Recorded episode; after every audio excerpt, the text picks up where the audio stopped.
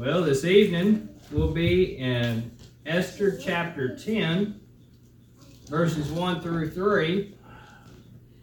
We've managed to come all the way through the book of Esther. And here in the last three verses, we see, you might say, the happy ending of the book of Esther. It just kind of wraps it all up and tells us not even about Esther as much as it does about King Ahasuerus and Mordecai. And what happens in the kingdom after this point. So we'll start reading there in Esther chapter 10 and verse 1 where it says, And the king Ahasuerus laid a tribute upon the land and upon the isles of the sea, and all the acts of his power and of his might, and the declaration of the greatness of Mordecai, whereunto the king advanced him, are they not written in the book of the Chronicles of the Kings of Media and Persia? For Mordecai the Jew was next unto King Ahasuerus, and great among the Jews, and accepted of the multitude of his brethren, seeking the wealth of his people, and speaking peace to all his seed. Before we go any further, I ask that you join me in prayer. God, we thank you that you show us that you're a God who blesses those who are obedient to you, who follow you, and turn to you even when the situation seems perhaps hopeless. We know what the book of Esther tells us was Mordecai's situation and Esther's situation and the situation of the Jews and how it seemed hopeless and yet you show us here that you're God who takes those kind of circumstances and turns them around. And we thank you for that. We pray this evening that you give me the words that need to be spoken. Help us to take this message, to apply it in our lives, that this would be your words, not my own. We pray for our church, you would guide us in the direction you would have us to go. We pray especially for those around us who are lost, who don't know Jesus Christ as their Savior. Help us to share the gospel with them before it's too late. Give us a burden for those around us who are lost, that we would share the gospel with them. We pray for the many on our prayer list that you meet those needs in accordance with your will. Help us to understand your will as you do so. And we pray that when we leave here today, you'd help us to take all that we see throughout your word and to apply it in our lives, that we would live in a way that would bring honor and glory to you. We know that so many times we've failed you, but yet help us to turn away from those things that sidetrack us from doing so and instead to draw closer to you and be more obedient to you. We ask all these things in Jesus' name because we love him. Amen. Don't we all like stories with happy endings? You know, that's one of the nice things about the book of Esther is we've seen the whole entire story at this point. And the first couple of chapters, this sure didn't seem like a book that could have a happy ending. Also, as we've mentioned throughout looking at it, it's an interesting book in that it never mentions God in it. But yet you see him at work throughout it. And now we see what has God brought about. He's brought about what you might say is a happy ending. Here in these last three verses, it tells us the outcome for Mordecai. Mordecai, who had raised Esther as his own child, even though she wasn't, had taken her in as his own daughter, and was the one who prompted her to be obedient to God.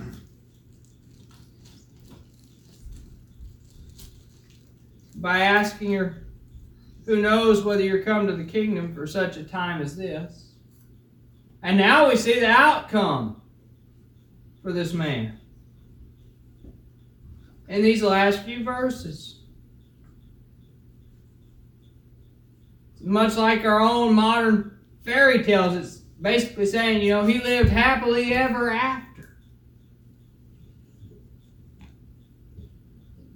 We see mainly one thing in our passage this evening, which is that God blesses those who righteously obey.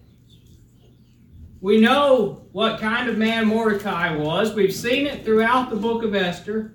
And now we see what happens with Mordecai.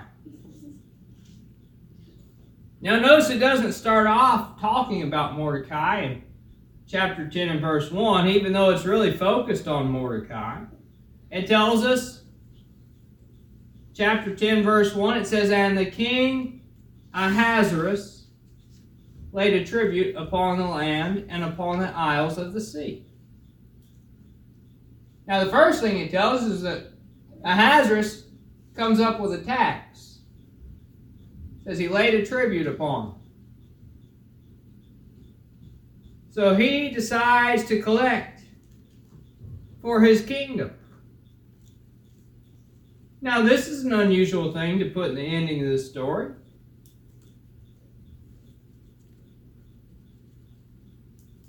But notice the rest of the story. We see who's advising him, who's guiding him in the decisions that he's making. It says, and all the acts and power and of his might. You know, all the things that have happened here with King Ahasuerus, they're recorded. It says all the acts of his power and of his might. It says, and the declaration of the greatness of Mordecai, whereunto the king advanced him, are they not written in the book of the Chronicles of the kings of Media and Persia. So, what the writer here in Esther tells us is that if you went to those old records, these secular records that King Ahasuerus had wrote down of his kingdom, you know what you would find? You would find not only how mighty King Ahasuerus was, but you would find a lot in there about how good Mordecai was at being his right hand man. Mordecai showed up in there quite a bit. And we, we would see, it says, the declaration of the greatness of Mordecai, whereunto the king advanced him. All the things that Mordecai did. And why would we see this? It says, For Mordecai the Jew was next unto King of Ahasuerus. Basically, if you were to compare their political structure to ours nowadays, this would be like the equivalent of if King Ahasuerus was Donald Trump, then Mordecai would be his Mike Pence. He was the second in command. He was the man who had that much authority. He was his second in command. He's next unto King Ahasuerus. Now think about it. We see at the beginning of this story, where is Mordecai? He's a man that sits out in the gates. Everybody knows he's a smart man because he's one of the men that sits in the gates. One of these people that people walk by and talk to and think that he's wise enough to sit there in the gates and give advice. He's raising this young girl who he's adopted.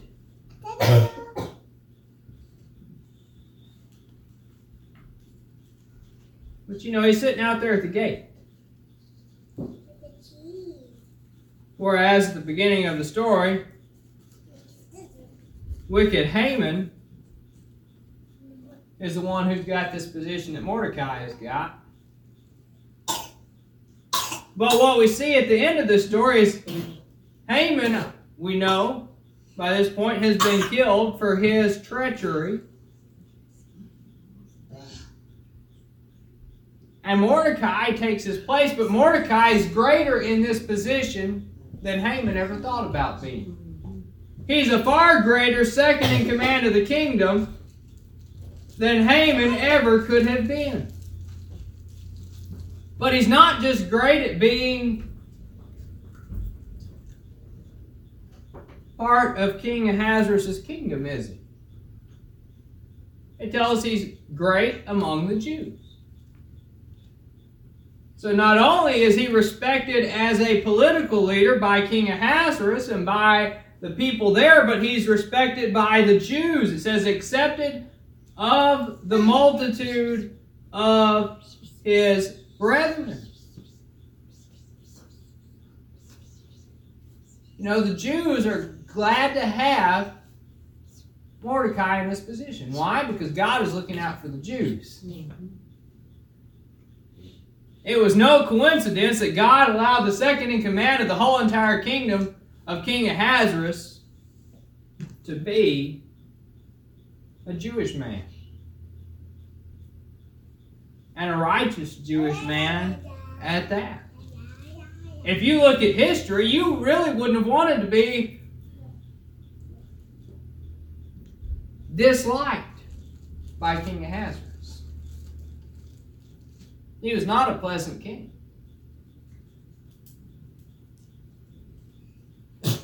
History would tell us that he's pretty brutal to his enemies. But here, his second in command is a Jewish man. He's married to a Jewish woman. And the Jews are ruled over by him. You don't think that God knew what he was doing there? You don't think God had this all as a part of his plan, taking care of his people? Because it tells us where Mordecai is at in this position. It says he's seeking the wealth of his people and speaking peace to all his seed. You know, he's out there, A, looking for any policy he can implement that benefits the Jewish people. And we know from what we've seen in the book of Esther, that wouldn't have been a hard thing for him to do with the way King Ahasuerus was because King Ahasuerus was the type that he'd just hand him the ring and say, Here, write whatever you want to write. I'll sign it. He's speaking peace to all his seed. He's also keeping his people peaceful. So, you know, in a way, that even benefited King Ahasuerus. But it ultimately mostly benefited God's people.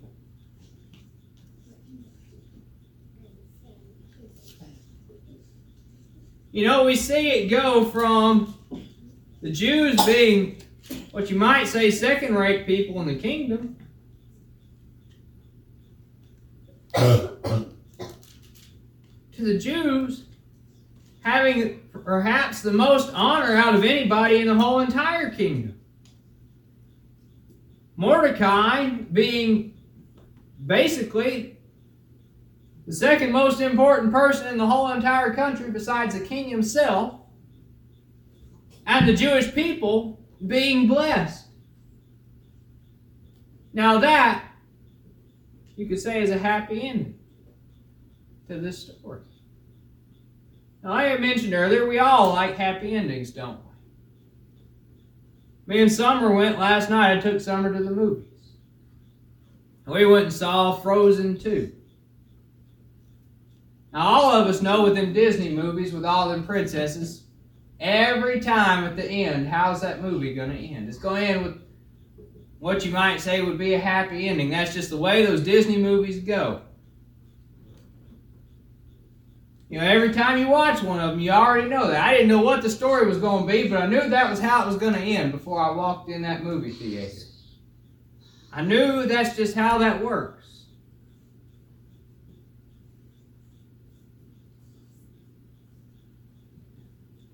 You know? Do we realize that that's the way God works? Is in happy endings? You know, perhaps His happy endings aren't the way we think they'd be. You know, we even see that. You go to a movie and you, you watch enough movies with happy endings and you notice not all of them end the way you think they're going to. Read enough books with happy endings and you notice not all of them end the way you think they're going to. But then they come around to an ending, don't they?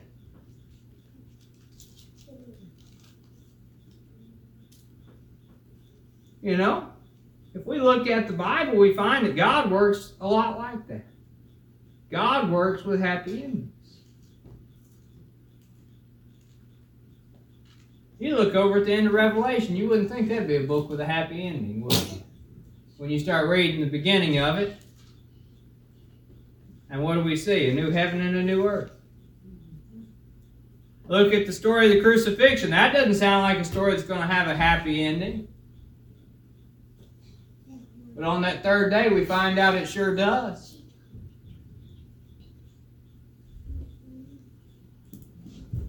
You know, what we see here is that God ultimately ends all things in a way that benefits his people. Now, we may not always understand it.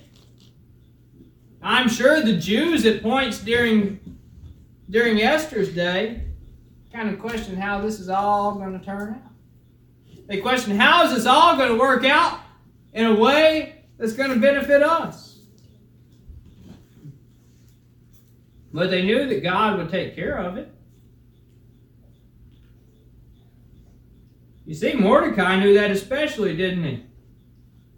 When he was telling Esther that she needed to step up and approach the king, he says, For if thou altogether holdest thy peace at this time, then shall their enlargement and deliverance arise to the Jews from another place but thou and thy father's house shall be destroyed. And who knoweth whether thou art come to the kingdom for such a time as this? There in Esther chapter 4 and verse 14, he says that. What does he know? That God's going to take care of his people. He knows this story is going to have a happy ending. He doesn't know how. Esther recognizes this too because she says, in verse 16. And so will I go in unto the king, which is not according to the law, and if I perish, I perish.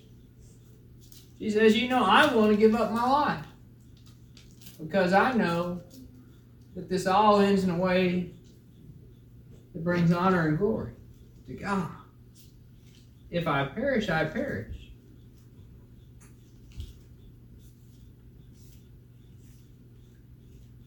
What do we see the New Testament tells us? It says that we know that all things work together for the good of them that love the Lord, or the called according to his purpose. So we see that in the New Testament, this same concept that even though we may not understand how it's going to end, we may not understand what's going to take place, and it may not take place the way we'd like it to. You know, I'm sure the Jews would have much rather had it where God just solved all their problems and they didn't have to get up and fight for a couple of days. That would have been a whole lot easier. But you notice that wasn't what God did for them. Instead, God made them fight for a couple of days. Now, none of them ended up dying, but hundreds of others did who attacked them.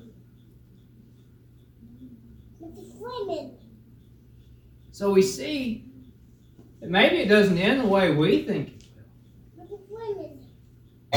Maybe it doesn't end in a way that we think would be the best.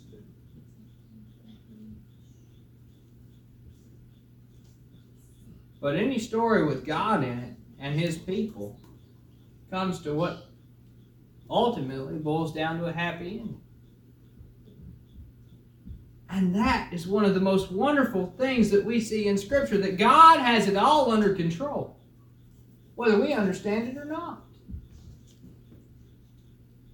Three simple verses, which basically tell us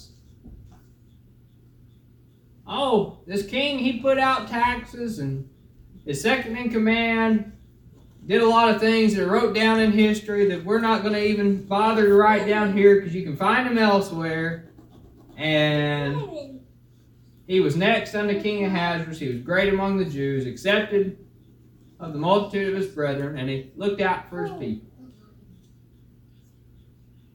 And that's all it says. But what it really says tells us that God's in control of all of it. we see this evening we can trust God's perfect plan. You know, God has it all under control, whether we understand it all or not. Whether we can sit there and say, okay, I see that this is specifically what God has planned, or not. God's got it all under control.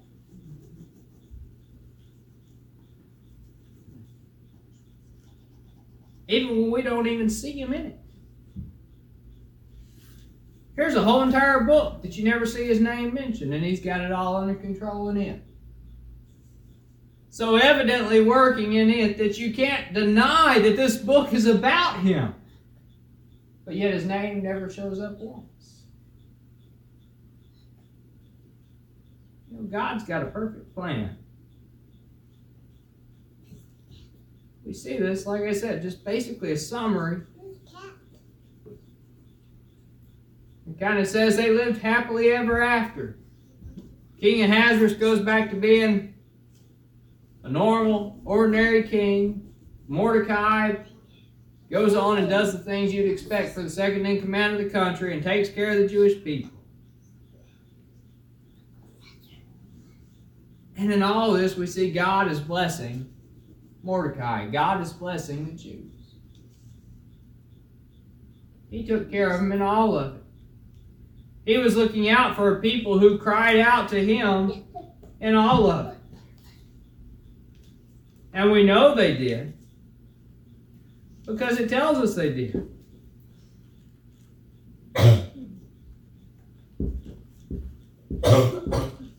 Us they cried out to him. That's what it's talking about they fasted. You know, all the Jews that were there that they could get a hold of, they fasted. Why were they fasting? To seek God's will. They were righteous. They trusted in God. And God took care of them, took care of all the Jewish people because of a handful of righteous ones there in Shushan seeking his will.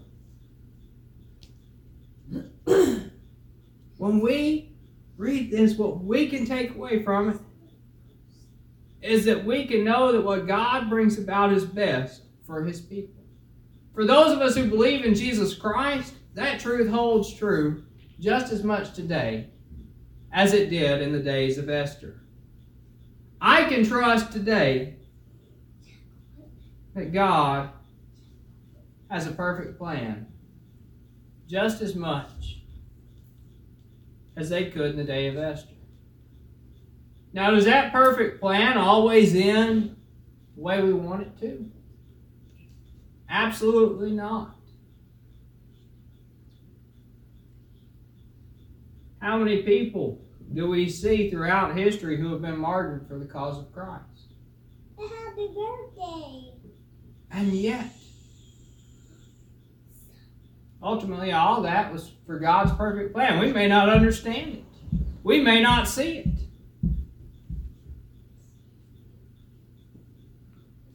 I could keep us here to midnight just telling you all the ones that you could sit there and think, now, how in the world was that for God's perfect plan? But yet it was.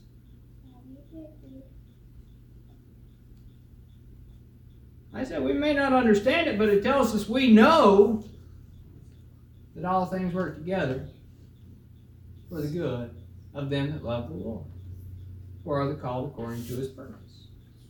In other words, if we believe in Jesus Christ, we know that everything that happens is working together for that happy ending. We may not understand how, we may not understand why, but you know, I don't have to understand the how or the why to know that it's the truth. I don't have to understand how something works to know that it does work. I've got a watch on my wrist, and I can tell you, I couldn't tell you how in the world that thing works. I've looked at all the gears and knobs and everything else in the back of it, and there's no way I could understand that. But I know what time it is when I look at my wrist. I don't have to understand the how. I don't have to understand the why. I just have to know that it's true. And that's the wonderful thing. I look at everything that happens and say, I may not understand how or understand why, but I know this all comes around to an ending that brings glory to God.